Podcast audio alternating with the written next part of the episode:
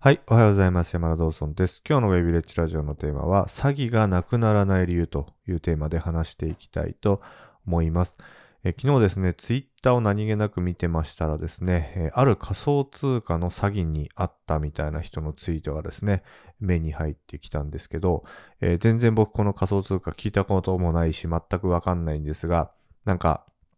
あの、ある仮想通貨だったんですよね。ただ、その仮想通貨時代のことは僕全くわかんなかったんですけど、それをですね、販売してる人のことは、もう昔から知ってて10年前から、めちゃくちゃ有名な詐欺師なんですよ。めちゃくちゃ有名な詐欺師で、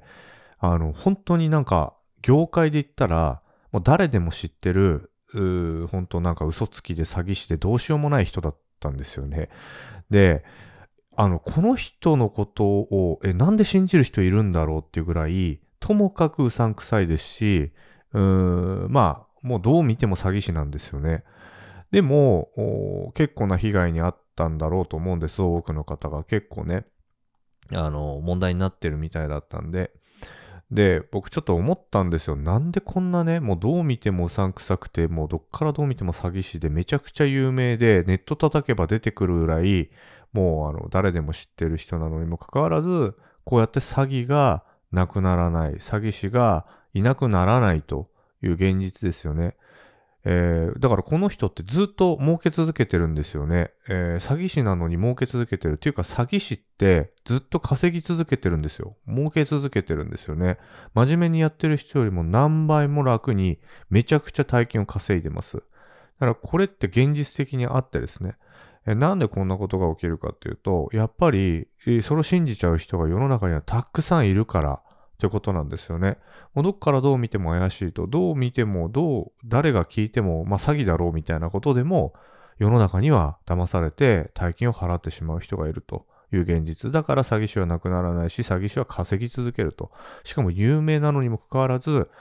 ずっとですね、それで生計を立て続けて、えー成功者のふりをし続けてるっていう現実があるんですよね。で、ここで僕が、あの、思ったのが、うーん、まあ、やっぱりどんなに時代が進化して、どんなに情報が溢れて勉強する機会が増えたとしても、やっぱりこういう人たちっていうのはいなくならないというか、要は騙される人っていうのはいなくならないんだなっていうことをすごく感じました。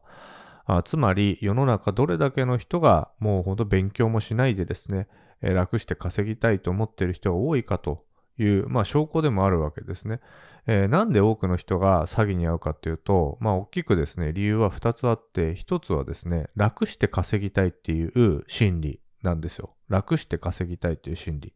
えー努力したくないと。楽したいと。そしてもう一つがですね、えー知識がないということです。あの、情報インテリジェンスっていうんですか、なんていうんですか、判断的、判断するためのインテリジェンスがないんです。なんでインテリジェンスって言ってるかっていうと、知恵がないということですね。えー知識がないっていうよりも知恵がないんですよ。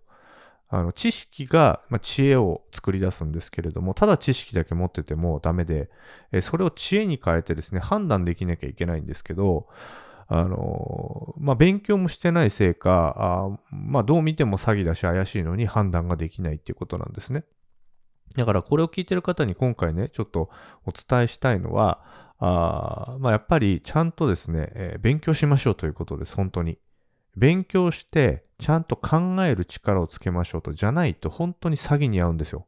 世の中、あの、どんどん高度になってきていて、特に仮想通貨とか、まあ、これからね、もっともっとまたね、盛り上がってくる可能性はあります。そうなった時に、儲け話っていうのはずっと出てくるんですけど、えーもう難しすぎて、えー本当っぽく聞こえちゃうんですよ。もうわけわかんないから。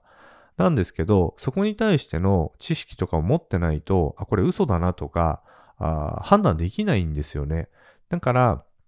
うんちゃんと知識をつけていくっていうのはすごい重要ってことです。あとビジネスモデル構造上これってうまくいくのかなとか、どうやって、えーなんていうんですか、その、利益を出すのかなっていう。だから、よく詐欺の手口聞いてると、例えば、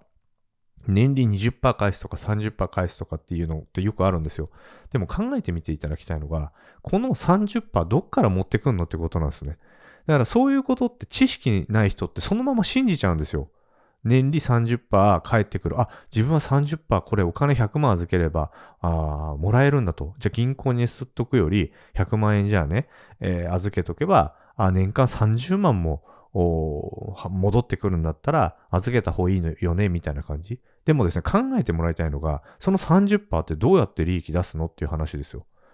だから、こういうのがわかんない人っていうのは、その背景とかも見ようとしないし、えー、その、ただ単純に自分が儲かるってだけでお金預けちゃったりするってことですね。え大体こういうのってのは、ちょっとね、難しい話なんですけど、ポンジスキームって言って、あの、その新しく新規を入れた人の中から30%返したりみたいなことで、まあ、必ず波状するビジネスモデルと言われてたりするんですよね。こういうのも一つの知識ですよね。だこうやって自分があの騙されないようにするためには、あの、こういう知識とか持ってると全然ですね、えー、まあ、心配じゃないんですよ。大丈夫な自分の身を守ることができるんですよね。で、これからの時代本当にね、えー、まあ、こういうのがまたね、高度になってくると、やっぱり危険ですよ。本当に。だから、僕もそうなんですけど、あの、これを聞いてるあなたもね、自分の身をしっかり守る。あの、稼ぐだけにみんな意識が行きがちなんですけど、稼ぐも大事なんですけど、えっと、守るもめちゃくちゃ大事ですよ。守りは攻めですからね。だって、守りは攻めってなんでかっていうと、守れるから攻めれるんですよ。だからどっちも連動してる。攻めれるから守れるし、守れるから攻めれるんですね。だからどっちかだけやってればいいっていう話ではないんですよね。これあの本当サッカーとか知ってる人だったらわかると思うんですけど、サッカーって、えー、フォワードって点取るのが仕事なんですけど、えー、フォワードもちゃんとですね、守りやるんですよ。本当に。だからそれと全く同じ感じで、えー、守りは攻めだし、攻めは守りっていうことで両方連動していかなきゃいけない。だから今日ちょっと扱いたかったのは、まあ、たまたま昨日ね、えー、詐欺のツイートを見て、ああこういう人ってやっぱりまだまだいっぱいいるんだなというふうに感じた。今この仮想通貨ってもう、そういうのって、えー、まあ、やってもうまくいく時代じゃないんですけど、本来は。そういうね、なんかお金集めて騙すみたいなことってうまくいく時代じゃないんですけど、まだまだやる人がいて、それでうまくいっちゃう人がいるんだって思ってちょっと驚いたんですよ。